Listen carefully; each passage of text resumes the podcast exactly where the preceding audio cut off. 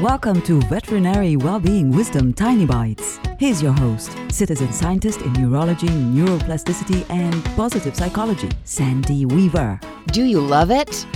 Do it, whatever it is. Your work is a calling and can be very rewarding. It can also be very stressful, even on the best days. So it's important for you to do other things that you love.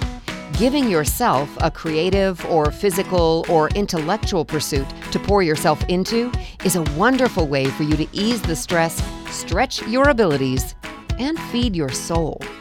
For tools to create more success in your life, visit centerforworkplacehappiness.com. Want more tiny bites of veterinary well-being wisdom? Subscribe to the podcast and share it with your friends. And there's lots more at centerforworkplacehappiness.com. Here's to your well-being, one tiny bite at a time.